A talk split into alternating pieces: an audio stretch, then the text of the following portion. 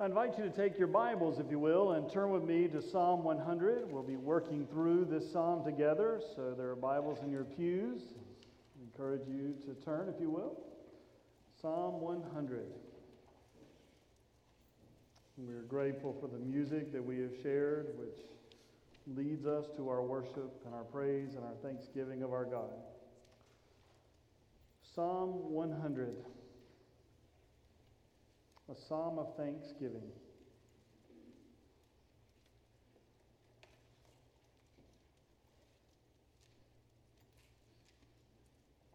Where we read Make a joyful noise to the Lord, all the earth. Worship the Lord with gladness. Come into his presence with singing. Know that the Lord is God. It is He that made us, and we are His. We are His people and the sheep of His pasture. Enter His gates with thanksgiving and His courts with praise. Give thanks to Him. Bless His name. For the Lord is good. His steadfast love endures forever, and His faithfulness to all generations. This is the word of God for the people of God. Thanks be to God. Let us pray. God, we are just so grateful for this privilege of studying your word together and celebrating a season of thanksgiving.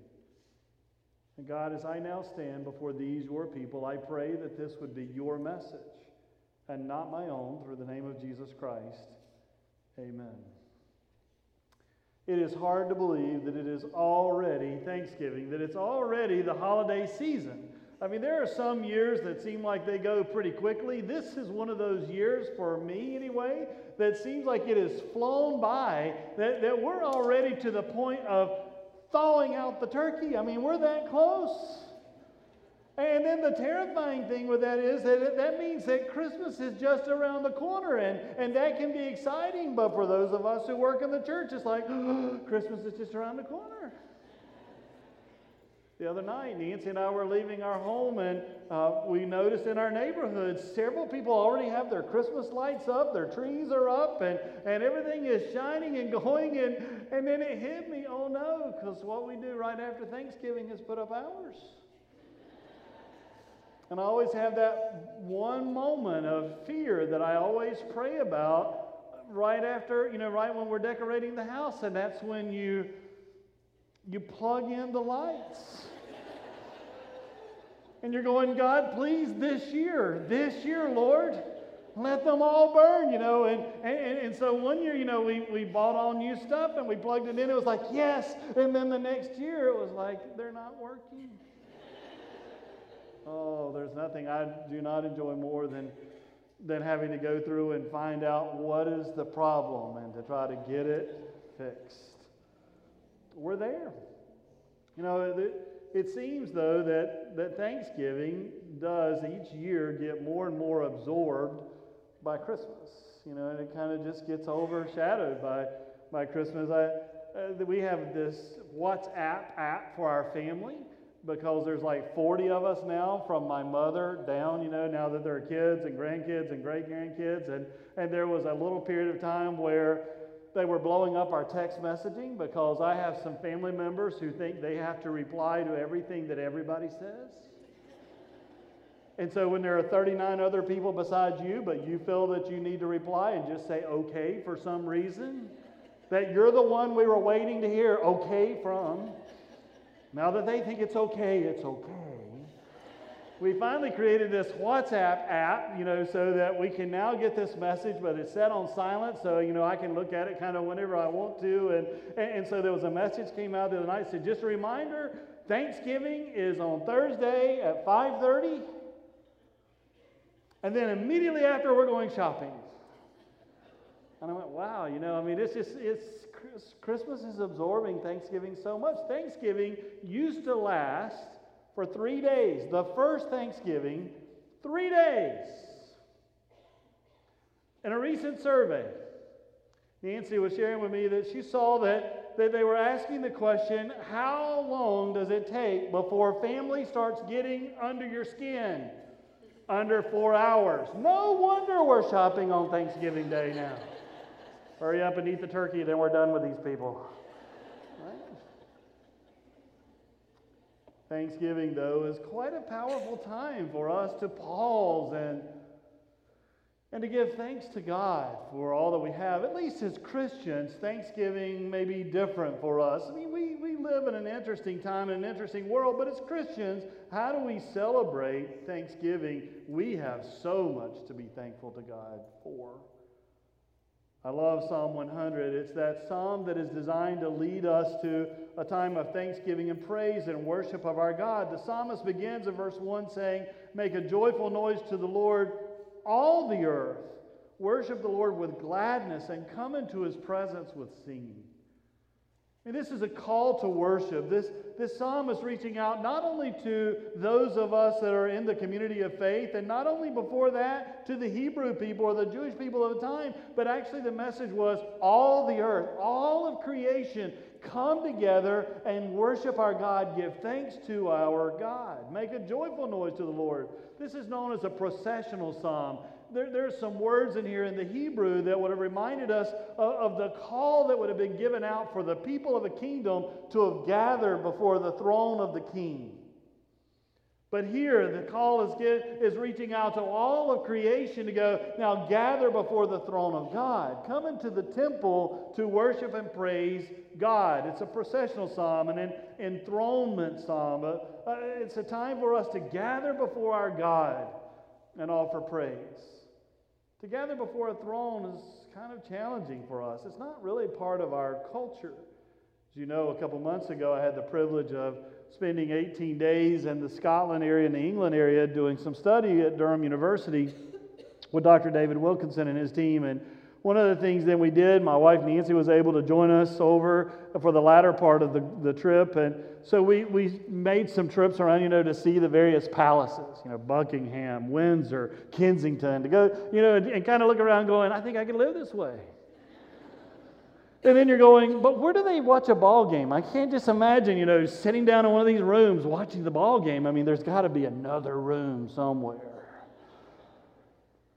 But, you know, there, it was interesting. You get there, and, and here's this chair. You know, this is the chair where the queen sat during the coronation. And you can you know you can kind of see these things. And in various rooms you know there would be up here would be where there would be a couple of chairs. That's where the queen would sit. And and when people would come and gather you know there was this this difference between where they sat and where the rest of the people would sit. And and, and as we were kind of walking through them it, i was admiring all the space. But then it just started feeling a little uncomfortable to me because i'm going but these are people they're just human beings.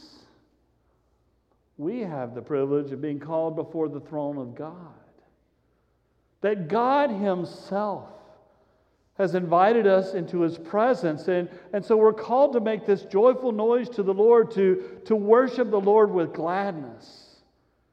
I mean, the psalmist is laying out a pattern for us to show that, that when we come in before the presence of God, the, the natural response of being in the presence of God is worship. That when we come into the presence of God, that natural response would be that sense of awe and that sense of worship. It's an amazing privilege to be able to join together and worship God. Now, I love the way we in our culture talk about an intimate relationship with God, and I believe in an intimate relationship with God, a, a, very real and personal relationship with God. But the challenge of it is, is that we, we not move into such a point that we forget the, the sense of awe, the sense of reverence, the sense of holiness, that we are in the presence of the Almighty God. We're called to worship. When you look up that Hebrew word for worship, it's abad which, which actually can mean worship or to serve. But what's interesting is you go, what part of speech is the word worship? It's a verb. Worship is a verb. Now, we tend to turn it into a noun where we go, we're going to worship. It's become an event, and it's become something where we go to, something we experience, but it's actually a verb that we're called to do. It's an action word. The people of God worshiping God. To serve God, to be in the presence, to worship God with gladness, to, to enter his presence with singing. I actually love the way the New International Version creates or shares verse 1, and instead of saying, make a joyful noise to the Lord, it, it says, shout for joy to the Lord. I love that phrase. Shout for joy to the Lord. I mean, I, I, don't understand. You know, sometimes we can go to a ball game for our kids when our kids are little, and they're not even playing that well. They're not even playing that well. And, and, and, you know, we can, we can look at our kids and they're out there and we are shouting, we're cheering them on, go! I mean, we're just really into it and, and we're having a great time. Know, on Friday night football, you know, when, uh, when our kids are at high school, you know, we go to the high school games and, and, and you would think that the world depended on this, this game because we are so into it. We're having such a great time. And then on Saturdays, you know, with our college teams or whatever we're watching, and then we used to on Sunday. I'm kidding. I am still a Panthers fan. Well, we get so excited about our sports teams, you know, we, we get into the games and we have the greatest time. And, and, and so, what the scripture is saying here when we join together to worship is our call to worship is not just to, to come into the house of God, but to shout for joy. I love that word doxology that we, we share and, and we turn and we sing this song. We go, Praise God from whom all blessings flow. And, and you'll notice that you sung a couple songs today that had that, that the tune is entitled The Old 100th, recognizing the 100th psalm, attributing to the 100th psalm. But, but what's so powerful about it is, is it's, a, it's a call to praise God. Uh, Nancy and I were at a church not long ago, and, and when we were leaving, you know, I just, I finally just told her, we, we were riding on the road, I said, you know, if, if I had to do this every Sunday, if I had to, if I had to be there every Sunday and worship like that every Sunday, I think I would just quit church. Because I thought I was at a funeral, and it wasn't a funeral. But everything seemed kind of dead. We join together to worship a living, loving God. And so we're called to enter in His presence and, and to sing praise, to shout for joy, to make a joyful noise to the Lord because we're in the presence of the Almighty God, the God who could create the world simply saying the word, the God who so loved the world that He, he intervenes and takes on human form. We're about to celebrate that starting next Sunday as we get ready for Christmas. A God who so loved that he's willing to die on a cross that we might be forgiven, to rise that we might have life, to promise to always be with us thick and thin. I mean, that's the God we're here to worship. Every Sunday is a Sunday to worship. So enter into his gates, shout to the Lord, singing songs as we worship God together. And then verse 3 Know that the Lord is God. It is He who made us, and we are His. We are His people and the sheep of His pasture. Now, this is a confession that as you join together to worship, as you come into this place shouting to the Lord, as you come into this place singing songs of praise to your God, know who your God is. You need to know who your God really is. And there's actually a message in here that we miss in the English. But in the Hebrew, it's there, and in the English, there is a tell that it's there, and that's when it says, Know that the Lord is God. The word Lord is in all caps. Take a look at your Bibles. Most of our Bibles, the word Lord is all caps. We've looked at this before, but it's important that we get it because it changes everything that's being said here. The word Lord is all caps because in the Hebrew, actually under the language, there's the word God. There's the word, the name of God, Yahweh. Yahweh. It comes from Exodus 3, verse 14, when Moses is called to deliver the children of Israel out of Egypt. And, and he goes, They're going to want to know who sent me. I mean, if I tell them God sent me, they're going to know what God. How do we know what's the name of God? And the name of God is I am that I am. Yahweh. But one of the commandments is that we never take the Lord's name in vain. And there was such a fear that we could dare utter the name of this amazing God in such a way that was full of reverence and awe that we might take God's name in vain. Then there was a substitution of the title of Lord for the name of God, lest we utter it improperly. And then there became derivatives of it because Yahweh becomes Jehovah or Jehovah which is the name of God, but not exactly the name of God, lest we dare take the name in vain. So, what does this say when it says, now know the Lord is God? It's not simply know that the Lord you serve is God, it's know that Yahweh, the God of Abraham, the God of Isaac, the God of Jacob, not just some generic God, but this is a specific God. Do you know that this God is God? that Yahweh is God. It reminds us, we looked at this a couple weeks ago when we were studying in, in Eli- the message with Elijah in 1 Kings chapter 18, where Elijah and the 450 prophets of Baal were up on Mount Carmel and they were having a contest to see whose God was really God. And the prophets of Baal tried all day long, but their God couldn't do anything because their God wasn't real. And then Elijah prays that God would reveal himself, and God reveals God's self in this amazing way. And all the people bow down and they begin to cry out, The Lord indeed is God. The Lord indeed is God. Except for that word Lord is Yahweh. You know what they were really saying? Your God is the real God. Yahweh is the real God. There is none other. This is God. The psalmist here wants you to know when you come to worship, you might worship differently if you know who your God is. You might worship differently if you know who your God is. We're not here to worship some generic God that a group of people voted and go, now our God at this church is, this is the God.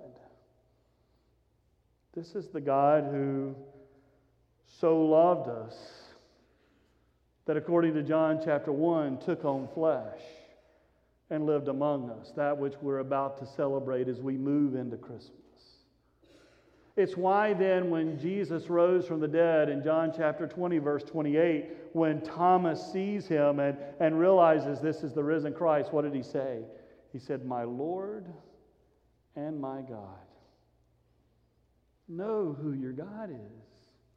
Gail O'Day, who was at Emory University in Atlanta when I was there, and then came up to Wake Forest Seminary here in, in uh, North Carolina. But in her commentary, she writes that this is the most powerful confession of Jesus' identity in the gospel. It's the most powerful confession of Jesus' identity in the gospel because Thomas lets us know very clearly this is our Lord and our God know the Lord as God. It is He that made us. We're His, the sheep of His pasture. This God is our creator. We're His people. That's the covenant with Abraham in Genesis 17. I'll be your God. You'll be my people. It's the covenant that God gave us again in Jeremiah 31 when He said, You know, I'm going to write a new covenant. This one will be on their hearts. I'll be their God. They'll be my people. You're the people of God. You are the people of God, the sheep of His pasture. Verse 4 So enter his gates with thanksgiving and his courts with praise. Give thanks to him and bless his name. You see what the psalmist is doing? Call together all the people of the earth. And let us come into this place with singing. Let us celebrate who our God is. Know who your God is. And now that you're worshiping because you know who your God is, you can enter his gates with thanksgiving and his courts with praise. Give thanks to him and bless his holy name. See, we join together and celebrate a God who is alive, a God who is real. We're not looking for some kind of Jesus pep rally, but genuine worship that's an authentic recognition we are in the presence of the Almighty God. And God has invited us to be his people. In verse 5. For the Lord is good, and his steadfast love endures forever, and his faithfulness to all generations. You know, that word good there, actually, when you look at the Hebrew, it means the Lord is gracious. The Lord is loving. The Lord is kind. The Lord is merciful. All those nuances of the Hebrew word. For the Lord is good. Back one of my first Thanksgivings, or actually the first Thanksgiving that I celebrated as you as your pastor, was I preached the sermon on November the 23rd of 2008. And I know that because I'm so, so, type A that I have a spreadsheet that has every time I've preached a scripture to you, what the sermon title was, what it was about, so I can cross reference everything. So I know that it was on that Sunday that I share with you a sermon about this little prayer that we often pray. I mean, isn't it neat that sometimes what we teach our children is actually the deepest theology? For example, a great theologian was asked the question if you were to summarize everything that you believe, if you were just to try to, to wrap it up, one point that you would want to get across to the world, what would it be? And he thought about it and he goes, It would be Jesus loves me, this I know, for the Bible tells me so. I mean, he was this amazing theolo- theologian, but that's the essence. And, and, then there's this other one, and, and it's this beautiful little prayer that we teach our children. And it goes like this God is great. God is good. Let us thank him for our food, for by his hands we all are fed. Thank you, Lord, for daily bread. Amen. That was the prayer that we prayed when I was, I was growing up, you know. And so every time we sat down, you know, three meals a day, you went through God is great. And the challenge was the youngest kid in the family had to pray the prayer. And, and I was the fourth of five. So, you know, it was up to me for about four years until my younger brother comes along and he's able to do it. But then he didn't have anybody after him until the oldest brother started having kids. I mean, so he, he ended up having to pray that prayer. I mean, he was, you know, who does the blessing? It's the little guy. You know, so it's the youngest kid. And, and, and so he got it down pat to where he could make an auctioneer look like an amateur. I mean, it was God's great, God's good, for food by his hands, world of thank you, Lord, daily bread. Man, I mean, it was fast. I mean, we could go right through it, but it's powerful theology. Maybe we ought to slow down and listen to it because it's God is great this amazing, awesome God that could create the world by simply saying the words. But you want to hear something horrifying? Imagine a God who was great but evil. Imagine a God who had all kinds of infinite power but was evil and cruel. Imagine a God who simply created human beings to be toys to play with, to manipulate, to mess with, to entertain. Imagine what it would be like if we had that kind of God. But the good news when we pray that prayer is we're reminded not only is God great, amazing, powerful, can do all things, but praise be to God, He is good, merciful, kind, loving. So let us thank Him for our food, for it's by His hands that we all are fed. So thank you, Lord, for our daily bread. The psalmist says, For the Lord is good, his love is steadfast. It, it endures forever. It's not that, that God loved you yesterday, but today you're on shaky grounds. But that God's love for us is so steadfast, like we always share with our children. There's nothing you can do to keep us from loving you. You may disappoint us, you may break our hearts, but we will always love you. The Lord is good. His steadfast love endures forever. His faithfulness is to all generations. You've got a God you can count on thick or thin. No wonder then Psalm 34, verse 8 reminds us, Oh, taste and see that the Lord is good. Dr. James May, great, Mays, a great biblical scholar, said that true worship occurs when we know who God is and why he is to be praised. Know the Lord, for the Lord is good. His love endures forever. Thanksgiving is that holy time. It's, it's hard for us if we're honest. I think it's hard for us to be a thankful people in an entitlement culture. And, and, I think, you know, we've been unfair a little bit to the younger generation because we tend to say about the younger generation, you know, that's the entitlement generation. I don't think that's fair. I think we're in an entirely entitlement culture. But I just think that's our culture for all of us if we're not careful. But Thanksgiving for Christians is a day for us to pause, a time for us to pause to, to recognize who our God is. And, and it, it always bothered me that that, that we were losing Thanksgiving, that Christmas was kind of absorbing and, and taking over Thanksgiving. But I've, I'm finally coming around to this, and, and that is maybe it's not a bad thing that we have Thanksgiving on Thursday and the next Sunday we're going to join together and prepare for Christmas because we as Christians, if we have anything to be thankful for, it's that we have a God who so loves and will intervene and take on human form maybe it's okay that the two kind of come together. Because as Christians, how can we not be a thankful people when we know that we have a God who so loves that he will intervene? It's Thanksgiving. And the psalmist wants us to get it that we worship a Lord with gladness. We come into his presence with singing because we know that Yahweh is God. That it is He that made us, we are His. We're the people and the sheep of His pasture. So we enter His gates with thanksgiving. Thank you, God. His courts with praise. Praise be to God and we give thanks to his holy name. For our Lord is good, merciful, kind, and loving. His steadfast love endures forever, and he is faithful to all generations. You need something to be thankful for? Think we've got it. I think we've got it.